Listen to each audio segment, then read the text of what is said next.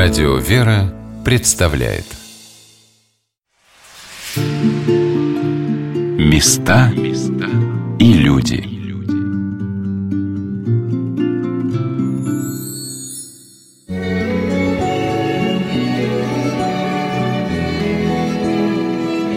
Как велико для человека значение в его жизни образа отца. Как важно, как к нам относился наш папа, каким он был, что он смог передать нам из своего опыта. Если с образом мамы связано все самое прекрасное, доброе, самое нежное и заботливое, с образом отца связано все то, что определяет нашу жизнь, наше мировоззрение, нашу судьбу. Может быть, поэтому в современное время так много изломанных судеб, потому что часто семья для ребенка становится неполной. Но каждому человеку на его жизненном пути встречаются люди, которые вносят свою лепту в его становление. И на Руси такими людьми становились священники, отцы духовные. Образ монаха, старца, благословляющего на путь – ключевая фигура в жизни наших великих князей и русских государей, и простых крестьян, которые не мыслили своей жизни без церкви и батюшки. На протяжении всего XIX века Россия стремительно разрушала эти связи, особенно в среде интеллигенции. Но именно наши писатели и поэты, философы и композиторы, израненные и потерянные в своих самостоятельных поисках истины, вернули нам это возвращение к истокам русской правды, правды с Богом, под его невидимым покровом и благословением. Они рассказали в своих произведениях, своих оживших, возрожденных судьбах и путях об одном удивительном на земле русском месте, об Оптиной пустыне, в Введенском Ставропигиальном мужском монастыре, расположенном у города Козельска, на берегу реки Жиздры. И мы вновь отправляемся туда, где нас всегда ждут. Здравствуйте, дорогие друзья, с вами Анна Шалыгина. Мы посвятим нашу сегодняшнюю программу тому, как Оптина пустынь, как живоносный родник, источник, наполняет, исцеляет нашу жизнь своими водами. Приехав после долгого перерыва вновь в Оптину, я видела, как навстречу шли и шли люди, держа в руках разнообразные сосуды со святой водой. Как живила, возрождала и возрождает обитель судьбы людей, об этом мы беседовали в издательском отделе Оптиной пустыни с ародиаконом Нектарием Глушаком. Наверное, Гоголь первый, который из известных сюда приехал, это Гоголь. Он приезжал к старцу Макарию. Сам феномен старчества, он появился в России как такое яркое явление. В то время вся страна была достаточно православной. И, конечно же, слухи о том, что появились старцы, появились они в Оптиной пустыне, они расходились по всей стране. А так как здесь и род Толстых был очень так тесно связан с Оптиной пустыней, здесь две тети похоронены, кажется, Елизавета Толстая, да. Она была духовным чадом преподобного Льва Оптинского. Некоторые родственники даже здесь были монахами.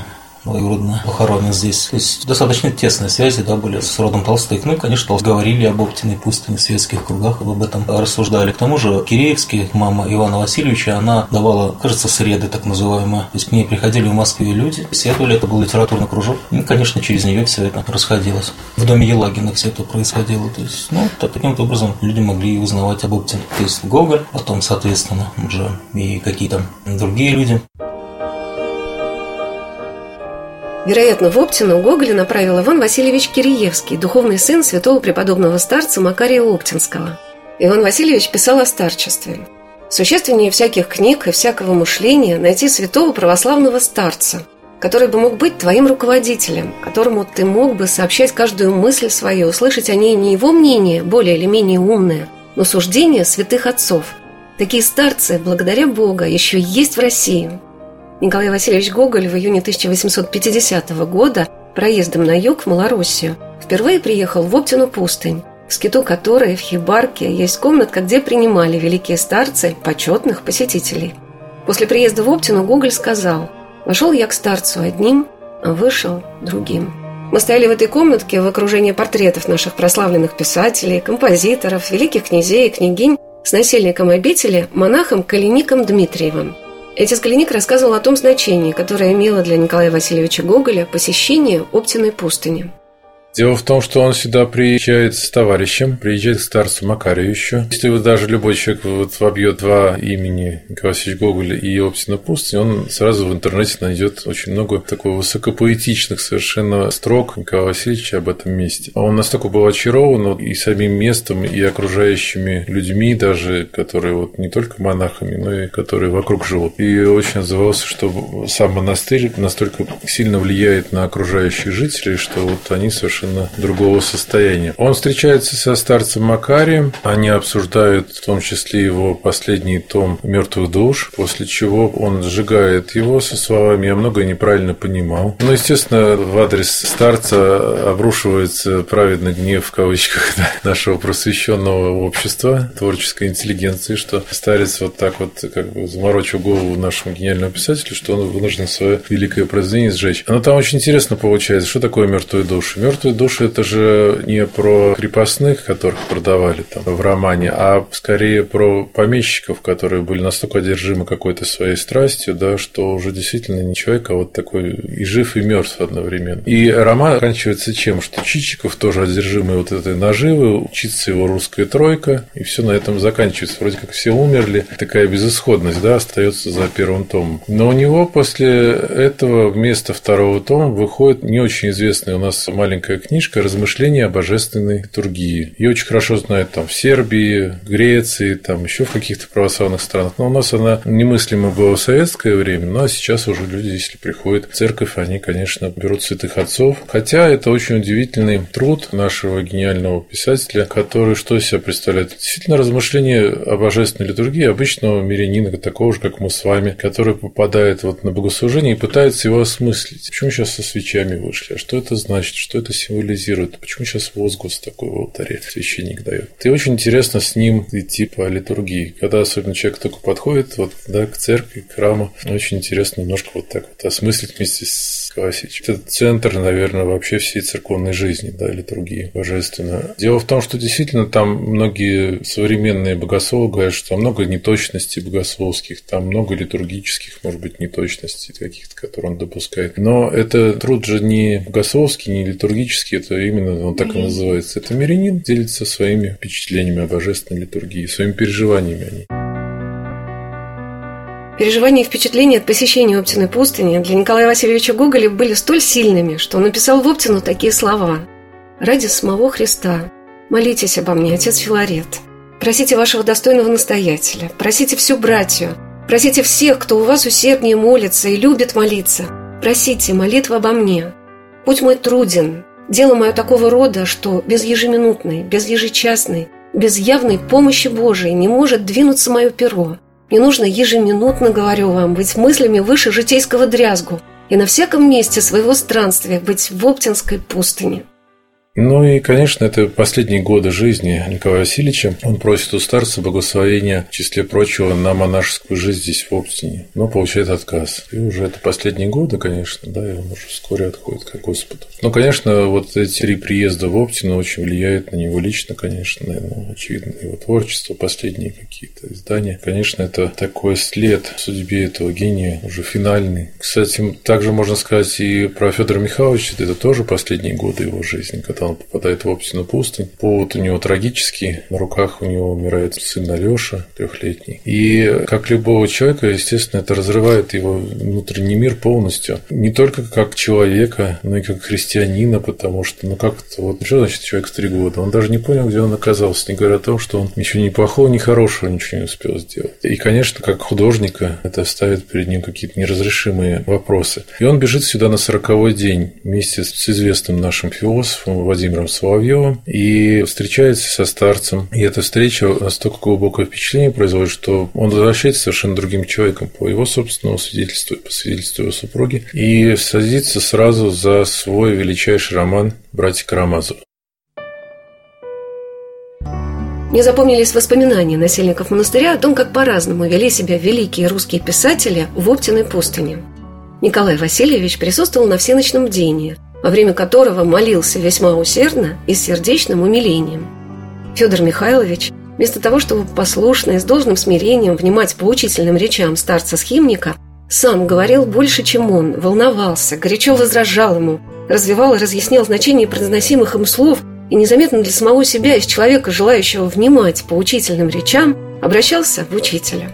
Но после посещения Федора Михайловича старец Амвросий сказал о нем удивительные слова. В келье старца мне посчастливилось побеседовать с насельником скита иеромонахом Никоном Скаргой, поделившимся своим мнением о том влиянии, которое оказали на русских писателей их встречи с великими старцами. старец Амвросий ему сказал после встречи: «Это наш искающихся». И благодаря старцам знакомству старец Амвросий всем дарил книги святоотеческие. Достоевскому подарен Исаак Сирин. Страх философом дарил Исаака Сирина. Даже Гоголь восторгался, когда прочитал Исаака Сирина. Говорит: вот это психолог, который знает душу человека. И благодаря этому на странице романа рассказов Достоевского попадают святоотеческие тексты. То же самое и у Гоголя. У него отдельные даже есть тома, где он непосредственно цитировал, да, святых отцов. Но у Достоевского, братьев Карамазовых, прям попадают цитаты. Они завулированные, но это прям Исаак Сирин. Вот речь Зосимы, там можно, если сопоставить, то это речь цитаты Исаака Сирина. И благодаря этому знакомству, да, со святоотеческой литературой эти мысли духовные, да, попадают и на светскую почву. Такая трансляция идет уже в светскую среду, да. Простой человек, даже может неверующий, но он знакомится через Достоевского, знакомится с евангельскими истинами. То есть получается, что старцы влияли на развитие мысли наших литераторов, да, известных, да. А литераторы уже каким-то образом влияли на общество, да, да, на социум такой. Вот такая трансляция происходила от святоотеческой мысли. Так получается, что Оптину открыла интеллигенция для России? Да, подтянула ее, да, сделала шаг преображения, возвратила ее. Это Оптина пустынь явилась такой, ну как бы современная площадка, да, такой атмосферой, где интеллигенция вернулась в церковь. Она же откололась у нее, с пренебрежительной к церкви, как застойная какое-то, да, что-то такое. Благодаря Оптиной пустыне, знакомству с старцем Оптинским, к ней влияние, ихний образ возрождения евангельской, святоотеческой мысли притянул снова, и здесь опять воцерковил, снова вернул интеллигенцию в церковь.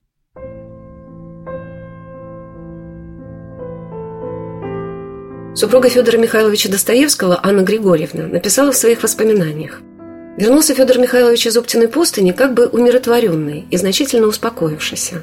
И много рассказывал мне про обычаи пустыни, где ему привелось пробыть 2 суток. С тогдашним знаменитым старцем, отцом Амвросием, Федор Михайлович виделся 3 раза, раз в толпе при народе и 2 раза наедине, и вынес из его бесед глубокое и проникновенное впечатление. Когда Федор Михайлович рассказал старцу о постигшем нас несчастье и моем слишком бурно проявившемся горе, то старец спросил его, верующий ли я. И когда Федор Михайлович отвечал утвердительно, то просил передать мне его благословение, а также те слова, которые потом в романе «Старец Зосима» сказал о печаленной матери. Из рассказов Федора Михайловича видно было, каким глубоким сердцеведцем и провидцем был этот всеми уважаемый старец. Какое неизгладимое впечатление производило на людей общение со старцами. Но каких духовных сил требовало это от самих старцев? Об этом мы можем узнать по словам воспоминаний о том, как принял преподобный Амвросий Оптинский Льва Николаевича Толстого. Разговор между ними был столь острым и тяжелым, что старец оказался в полном изнеможении и еле дышал. Он крайне горд. Отозвался о нем старец Амвросий. Что же это был за путь русских писателей в Оптину пустынь и их возвращение в мир? Какое богатство они почерпнули из этих живительных водоемов, как называли оптинских старцев, и как по-разному русская интеллигенция смогла применить это в своей жизни и в своем творчестве. Гоголь узнал через своих друзей, ближайших. Так же самое, как и Достоевский узнал через Соловьева. А линия шла, безусловно, через Киреевского, Ивана Васильевича Киреевского, который первый славянофил, который познакомился с оптинскими старцами, со старцем Макарием. И это знакомство перенес в свое окружение. Соловьев, Страхов и другие все философы начинают интересоваться, что это за такие старцы. Ведь Оптина пустынь действительно, она ничем не отличалась от других монастырей. Архитектуры тут особой такой нет, такой выдающейся, каких-то святынь, чудотворных икон тоже отсутствовало. Что привлекало? А привлекло именно то, что старцы этой традиции паисевской, они сами себе возродили. И они стали святыней, они стали живыми иконами, чудотворными иконами. Не к иконе уже приезжали, а к живой иконе, который являл себе образ Божий. Вот что начало привлекать народ, и в том числе и русскую интеллигенцию. То они уже не знали, где искать. Они начали искать на Западе, в философии, там, Гегеля, там, еще каких-то там попытки. То же самое, как Киреевский. А когда познакомился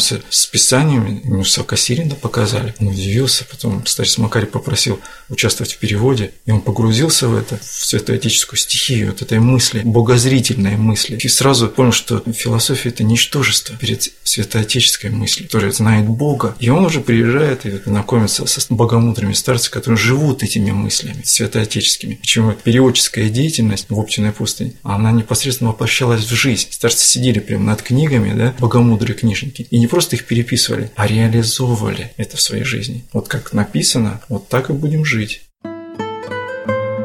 Примечательно, как состоялась встреча Ивана Васильевича Киреевского со святым преподобным старцем Макарием Оптинским. Это произошло благодаря супруге Ивана Васильевича, Наталье Петровне Киреевской. О ней я узнала из беседы с отцом Нектарием. Наталья Петровна вообще глубоко верующая женщина была. Она, можно сказать, и привела Ивана Васильевича в храм, в церковь. У него был достаточно сложный путь на церковление у Ивана Васильевича, но и интересно. То есть он был достаточно образованным человеком, умным человеком, неоднократно бывал в Германии, беседовал с Гегелем, Шеллингом. Всегда интересовали вопросы веры, но не глубоко. Он влюбился в Наталью Петровну, а так как она была его дальней родственницей, невозможно было повенчаться, пожениться. Его это обстоятельство расстроило, он уехал в Германию лечить свое сердце разбитое. Вернулся, сделал повторные предложения, она уже согласилась. Началась семейная жизнь. А Наталья Петровна, она духовным чадом преподобного Серафима, беседовала с ним, епископ, кажется, даже была верующая девушка. И, конечно, она соблюдала все посты, она ходила в храм каждую неделю, исповедовалась, причащалась. А Ивана Васильевича, конечно, это немножко обстоятельства расстраивало, так как к ним домой приходило очень много известных людей, светских людей, в том числе и Пушкин, был с ним знаком. И он начал не то чтобы над ней посмеиваться, но намекать на то, что ей нужно прекратить так вот на показ это делать. Потому что, что твои старцы, говорит, что твои старцы, кто это такие? Жили они когда-то там 1000 лет назад, чему они могли научить, что какое знание они могут сейчас дать современному человеку.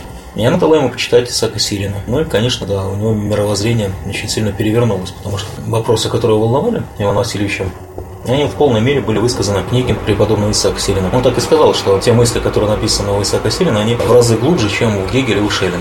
Открывают в полной мере волновавшие не только его, но и современных людей, волновавшие вопросы.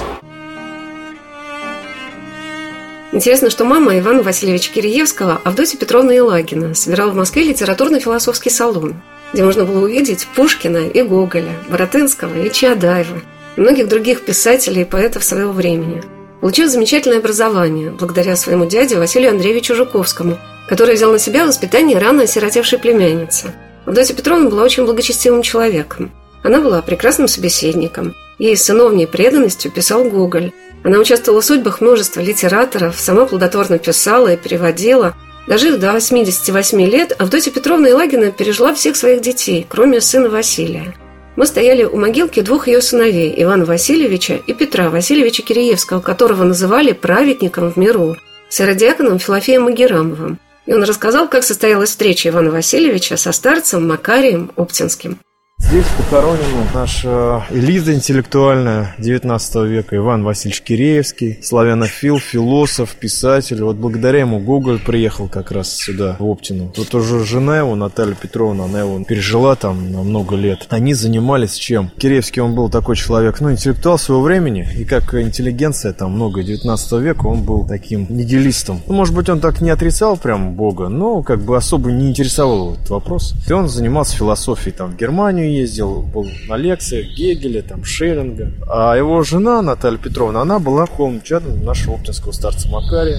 И вот произошло такой случай, значит, Иван переживал какой-то духовный кризис. Может, какой-то истины искал, не просто там копался, ничего. А истины не находил. И вот он как-то заунывал, и он своей жене, которой он постоянно там рассказывал про Оптину, про старцев, он говорит: слушай, вот письмо, в нем, 7 вопросов, на которые я нигде не могу найти ответа. Вот давай, если твой старец Макарий мне ответит на них как-то положительно, я к нему приеду. Хорошо. Разговор в Москве был. Они зовут своего кучера, дают ему письмо, говорит: давай, вези прям сегодня в Оптину. Тот говорит: хорошо, не успевает выйти из комнаты, как приходит, другая прислуга и говорит: Иван Васильевич, вам письмо из Оптина от старца Макария. Тот понимает, что в таком недоумении находится. Что это он мне пишет? Совпадение такое. Тот открывает это письмо, читает, у него, расширяются глаза, он, как жена вспоминает, только там такие возгласы были, что удивительно, не может быть, это просто не может быть, как это может быть, потому что там ответ на его вопрос, который не успел послать. Естественно, он сюда приехал, и он стал ближайшим чадом старца Макария, и Наталья Петровна, Иван Киреевский, покровительство Оптина Пустыни не просто там помогали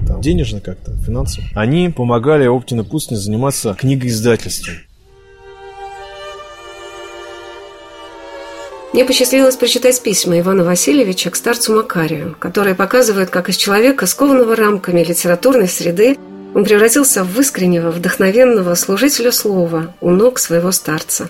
Заставший его в доме Степана Петровича Шеверева, редактора журнала «Москвитянин», к работе над которым присоединился и Киреевский, молодые сотрудники журнала приняли его за заехавшего в столицу провинциала.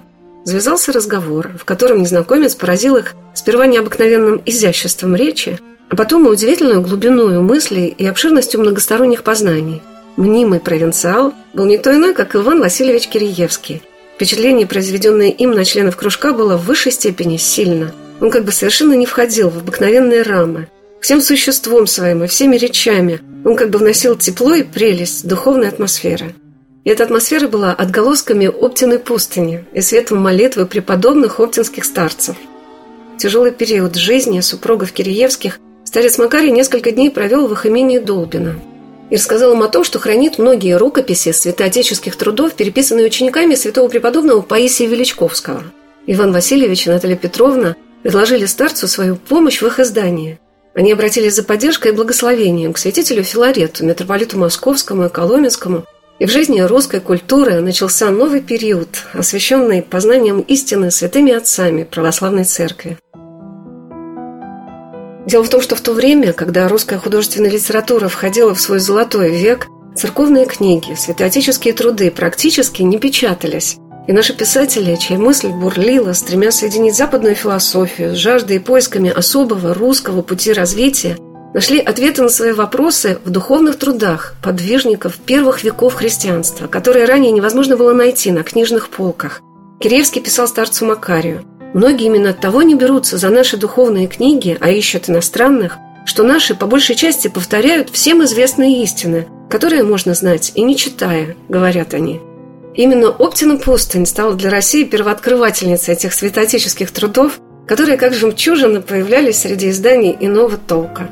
Русская интеллигенция открыла для себя святых отцов, как когда-то говорили про историю государства российского Карамзина, что он, как Колумб, открыл для русских людей свою историю. Доставленных до потолка книжными полками, в комнатах издательского отдела иродиакон Нектарий рассказывал об этом вдохновенном начале книга издательства в Оптиной пустыне.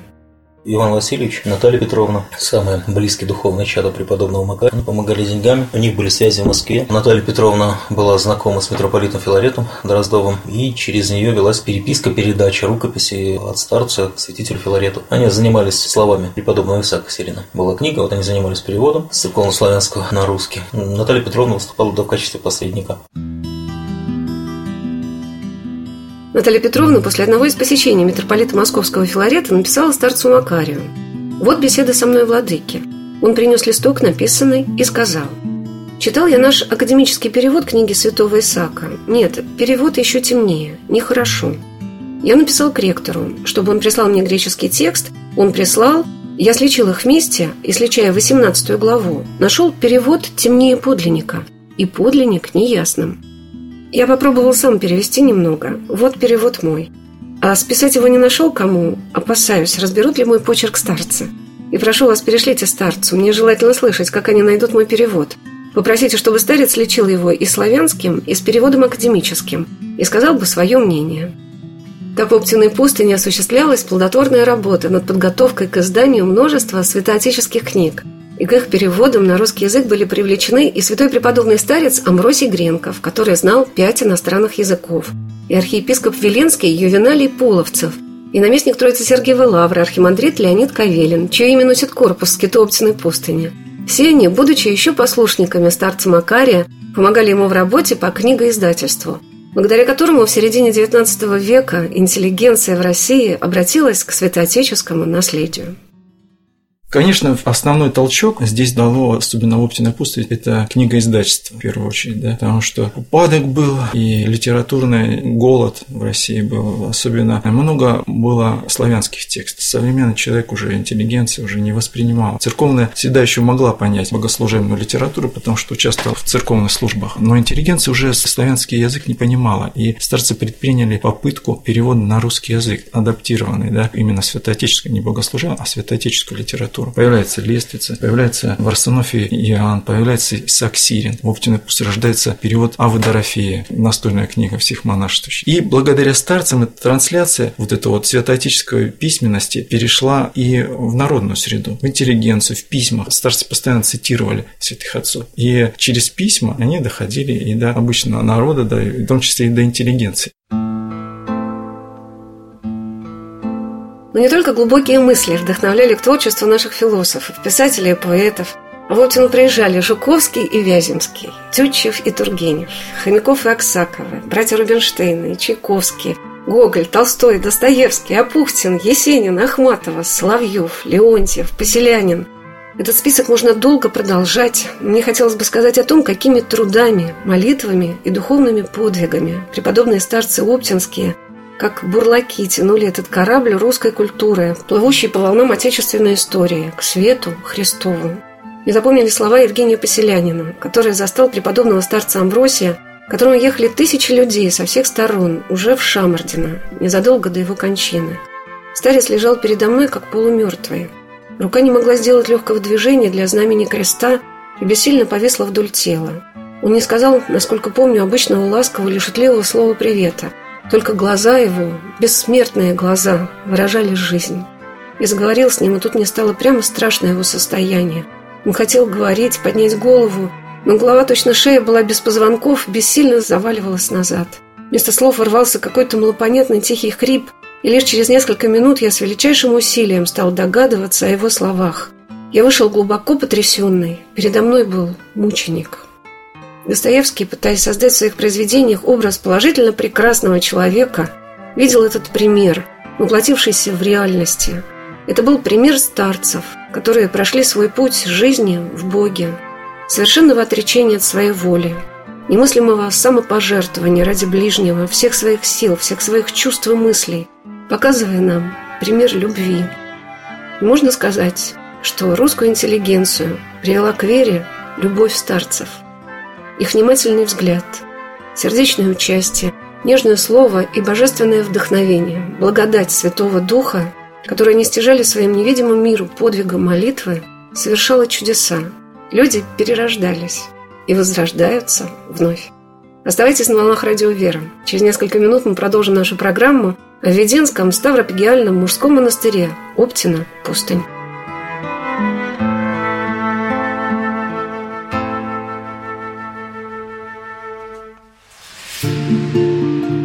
Места и люди.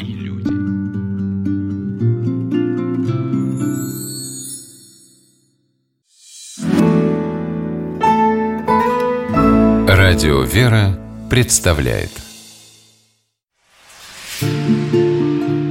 Места и люди.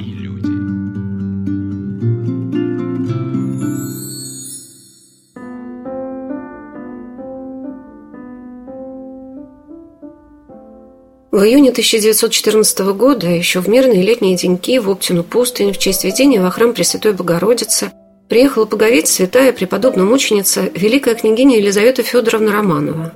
Молитвенницу за русскую землю в августейшей паломнице видели и простой народ, и монашествующие. В своей речи насельник Оптиной пустыни епископ Михей Алексеев сказал: «Мы поражены тем простым, задушевным и ласковым отношением, которого вы удостоили нас, а потому, братья, просила меня земно благодарить вас». Некогда великая княгиня Елизавета Федоровна была с паломническим визитом в Оптиной пустыне, 10 июня праздновал день рождения ее племянницы, великая княжна Татьяна Николаевна. Елизавета Федоровна отправила ей поздравительную открытку с видом Казанского собора в Оптиной пустыне с подписью: «В твой день рождения в молитвах была с тобой здесь, в этом чудесном монастыре. Благослови тебя Бог». Своими впечатлениями о пребывании в Оптиной пустыне великая княгиня делилась со своей племянницей, великой княжной Ольгой. Она послала ей открытку с видами монастыря, сопровождающимися теплыми словами: «В молитвах и любовью была со всеми вами. Приняла святое причастие вместе с некоторыми нашими сестрами, которые сопровождали меня в том паломничестве. Твоя любящая тетенька Элла». О теплых проводах великой княгини Елизаветы Федоровны из Оптиной пустыни была опубликована заметка в издании «Русский паломник» летом 1914 года.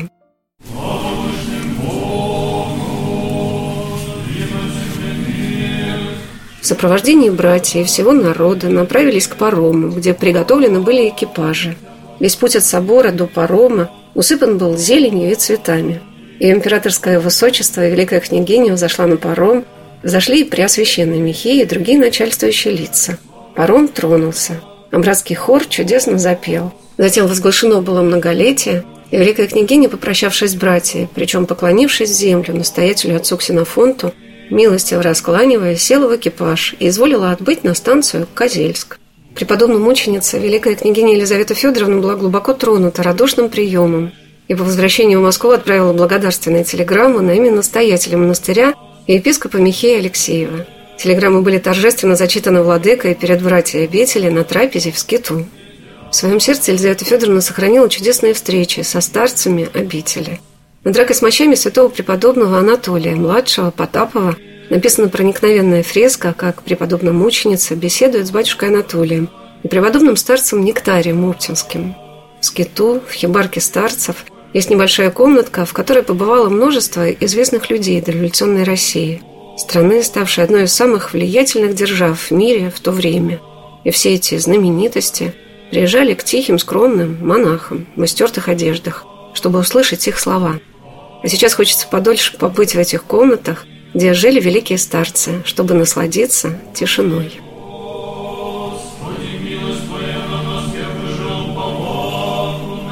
Здесь мы находимся сейчас в келье старца Амвросия. Здесь помимо стен, действительно уникально, что они сохранились и вот дошли до нашего времени. Здесь ощущается всегда вот дух старчества. У нас некоторые люди приезжают, они говорят, да они же вот здесь прям, это так чувствуется, так ярко, да, вот дух.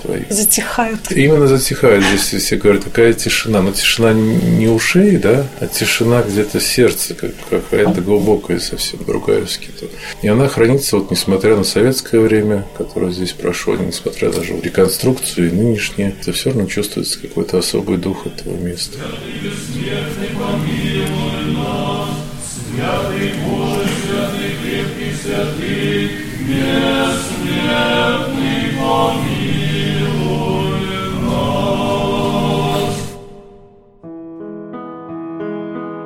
Монах Калинник Дмитриев, показывая мне все комнатки в хибарке старца Амвросия, где принимали трое старцев, преподобный Амвросий, его ученики, преподобные старец Иосиф и старец Нектарий, который оставлял человека надолго в келье, а сам уходил, вручая для чтения какую-нибудь книжку.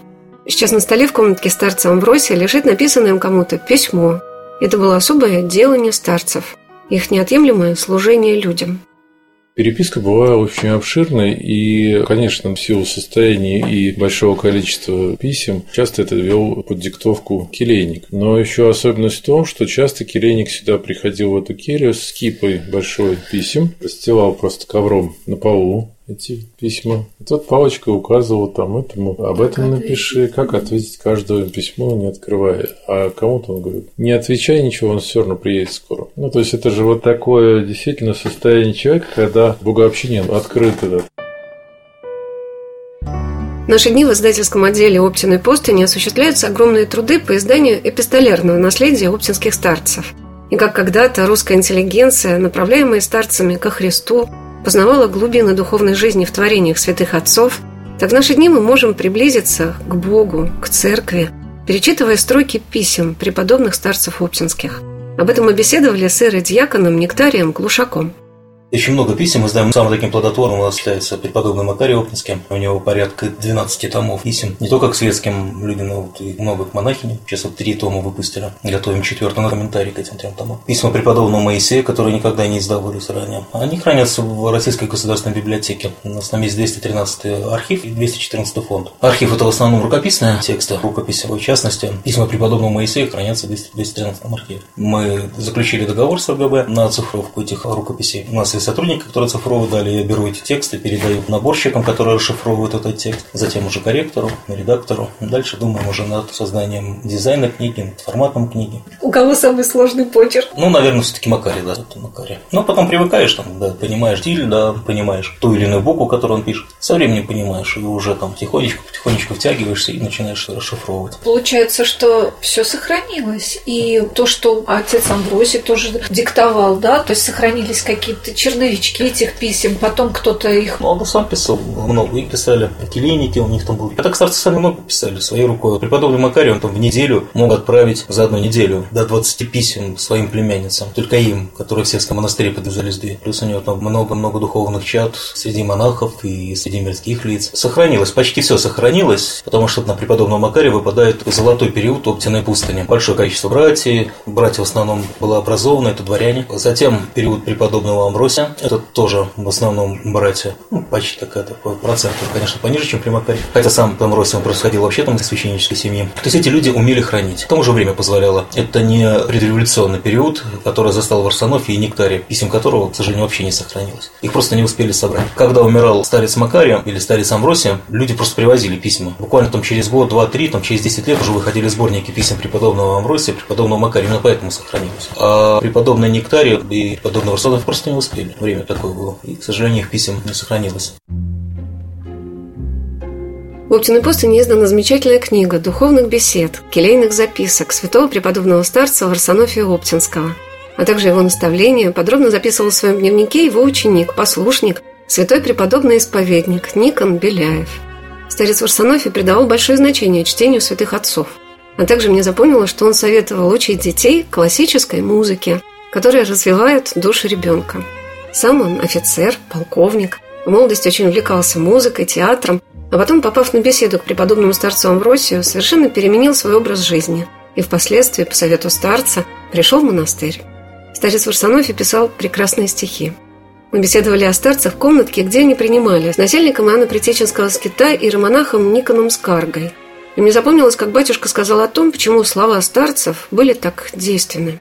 Учение только воплощение его святоотеческих традиций. По Тереке есть такое высказывание. Пророки написали книги. Пришли наши отцы, выучили все это наизусть и исполнили. А пришел род сей, переписал книги и положил их на полки. Когда он пылится, можно издавать книги. Там нужно, чтобы это издание перешло не только положить на полку, издать и вот говорить, вот мы издали там такой. А книга должна отпечатлиться на душе. То, что прочитано, попробовать это исполнить. Это вот понуждение себе, Царствие Божие нудится. Старцы Оптинские воплощали это. Просто изучали.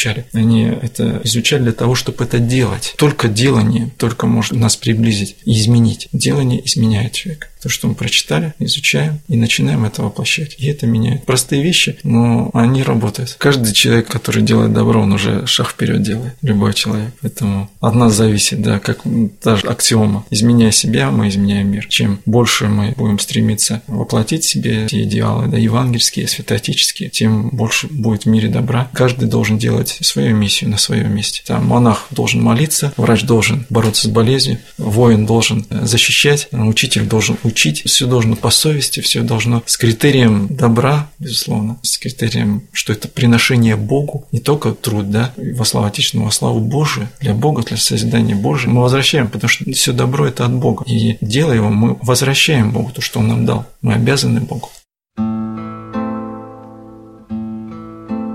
Мне запомнили слова из писем великого князя Константина Константиновича Романова, поэта КР, который приезжал в Оптину пустынь, и тоже, наверное, затаив дыхание, слушал в этих комнатах простые слова, которые так глубоко запечатлеваются в твоей памяти. «Глубоко чтимый отец Исааки, почти 5 месяцев прошло с той поры, что вы так ласково и радушно приютили меня в стенах святой вашей обители. Но память о пребывании у вас не может изгладиться. Хотя и краткое, оно было слишком светло и отрадно, чтобы позабыть ее». Мне слишком хорошо было в вашей пустыне, и я до конца жизни буду с умилением и благодарностью вспоминать ваше гостеприимство. Редкий человек не согласится с этими словами, настолько созвучны они его переживанию от посещения Оптиной пустыни. А мне хотелось бы в сегодняшней программе сказать о человеке, который в наши дни воплотил собой, своим примером, своей жизнью все, что становится таким дорогим в Оптиной. Тихий, кроткий, всегда низко склонивший свою голову, мирный, сосредоточенный. Старец, схиархимандрит Илий Ноздрин. Батюшка, который вошел в жизнь каждого человека, который его когда-либо видел. Лишь изредка у меня получалось принять от него благословение в Оптиной пустыне. И вдруг, только начиная работу над программой «Места и люди», мне посчастливилось поехать в путешествие рядом со старцем в город Североморск. И вот что я услышала в беседе с батюшкой Илием. И, может быть, это и для вас станет и уроком, и наставлением. Вот ходят в храм, ставят свечки, к обряду как бы привыкают. А что вы считаете главное для христианина? Вот ты еще маловерный какая-то или малоцерковная. Ведь вот ты исполняешь правила молитвы утренние, вечерние. Если мы питаемся хлебом и площадимся подобной пищей, мы живем физически. Если мы перестанем это делать, мы умрем. Но без духовной пищи мы умираем духовное. Так и хотели они все убить, коммунисты, чтобы человека и людей отправить в ад. Понимаешь, что значит? Мы должны себе приготовить к вечной жизни. И закон какой у нас? Нет другого закона, как закон Евангелия. Там, когда ее спросили, спаситель человека, подошел, что мне нужно, чтобы наследовать жизнь вечную? Господь конкретно сказал: возлюби Господа всем сердцем, крепостью, помышлением. То есть отношения на первом плане должна быть наша духовная, не хлеба вкуса, а Господа Иисуса, наверное. Все это вот то, что жизнь вот наша.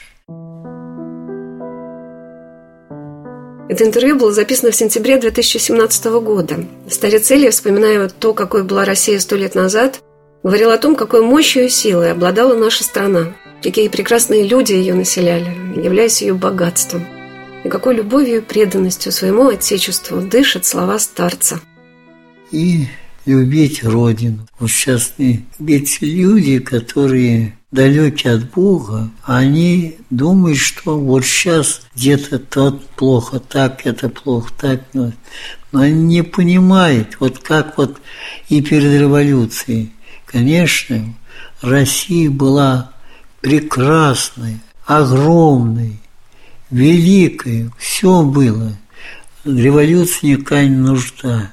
А то, что они видели много какие-то недостатки, это реальность, от этого неизбежно. Что получилось революция? Только они загубили Россию, саму страну загубили.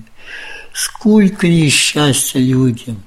Они только погибло более 100 миллионов русских, самых таких людей положительных, которые были здоровы, морально устойчивы, трудолюбивы, ответственны. Если победили мы войну вот вторую, которая вызвана была злодеянием коммунистов, то победили тем, что еще русские люди были воспитаны, прожили частью жизни дореволюционной. Они были устойчивыми, они терпели невзгоды, терпели и голод, и все заботы. Мне думается, что главным достоянием любого монастыря в России являются его насельники. Как Николай Васильевич Гоголь, я могу сказать, что нигде я не видела таких монахов, как в Оптиной пустыне. И старец Илий, который всегда стоит на службе, обращаясь лицом к алтарю, стал для многих самым заветным напоминанием о старцах Оптиной. Его высокий, тихий голос, всепрощающая любовь, милость, сострадание, ласка к каждому человеку проявляется в его кротком благословении. Рядом с ним все умиротворяется, люди без суеты тихо подходят к старцу, который после службы может часами раздавать небольшие иконки, отвечать на вопросы, благословлять многих и многих обращающихся к нему людей. Я вспомнила, как, поехав на самую крайнюю северную точку нашего путешествия, в храм святых благоверных князей страстотерпцев Бориса и Глеба, расположенный на границе с Норвегией, батюшка Илий долго-долго молился, склонившись на коленях пред престолом Божиим в алтаре. О чем так долго возносил свои молитвы к Богу старец? Не слышно еще было ни о пандемии, ни о военных предзнаменованиях, а батюшка знал, что ждет впереди, подавая пример всем присутствующим, что нам подобает делать. И становилось понятным, почему русский человек так тянется к монашествующим. Ну, ведь тут все зависит, конечно, от веры нашей христианской, ясно. Для неверующих это, конечно, монахи, и вообще даже верующие-то, они смотрят косо на верующего, безбожника, осмоленные атеисты там.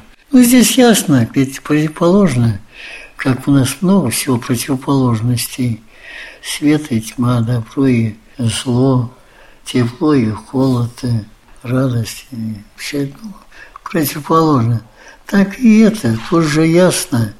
Господь Иисус Спаситель пришел разрушить дела дьявола. Конечно, Господь пострадал, дал нам победу свою дал воскресенье, дал нам Пасху, дал нам все праздники, которые мы празднуем с радостью, любовью. Одним словом, мы живем то, что плодами Спасителя, который через страдания Господь нам даровал всем миру. По правде, по любви Божией к человеку и вообще Господь оставил нам еще бороться с как личными страстями, также с нападками дьявола, его семье, искушениями, потому что без борьбы нет подвига.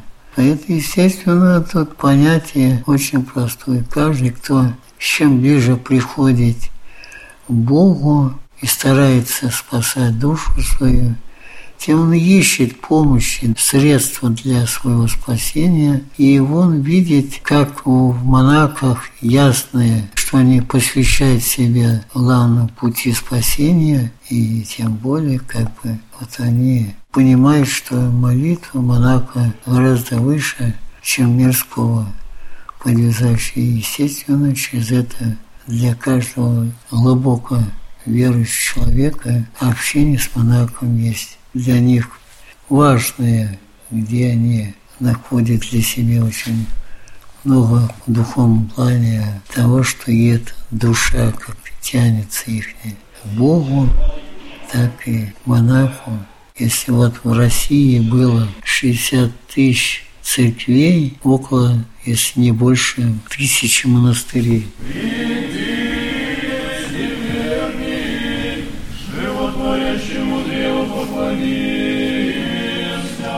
Каждый человек, я уверена, даже равнодушный к вопросам веры, не может не задуматься о своей участи в вечности.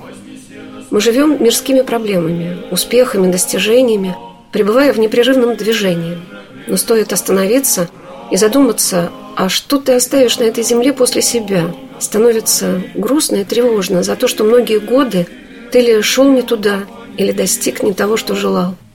Поиск самого себя, таким, каким хочет видеть тебя Господь, свободным от страстей, любящим, верным, созидающим добро, а не несущим разрушение в этом мире, это наше сокровенное делание на земле пред лицом неба. Когда-то очень давно я приехала в Оптину, не знаю, куда двигаться дальше. И монахи Оптиной пустыни, оптинские старцы, как будто бережно подняли мою робкую душу и развернули ее к свету. Это происходит здесь с каждым человеком, который с доверием перешагивает этот порог с вопросом, для чего мы пришли в этот мир. И старец по-отечески просто, милостиво и радостно откроет для тебя эту дверь со словами «Вставай и иди, только веруй и помни, Господь всегда рядом».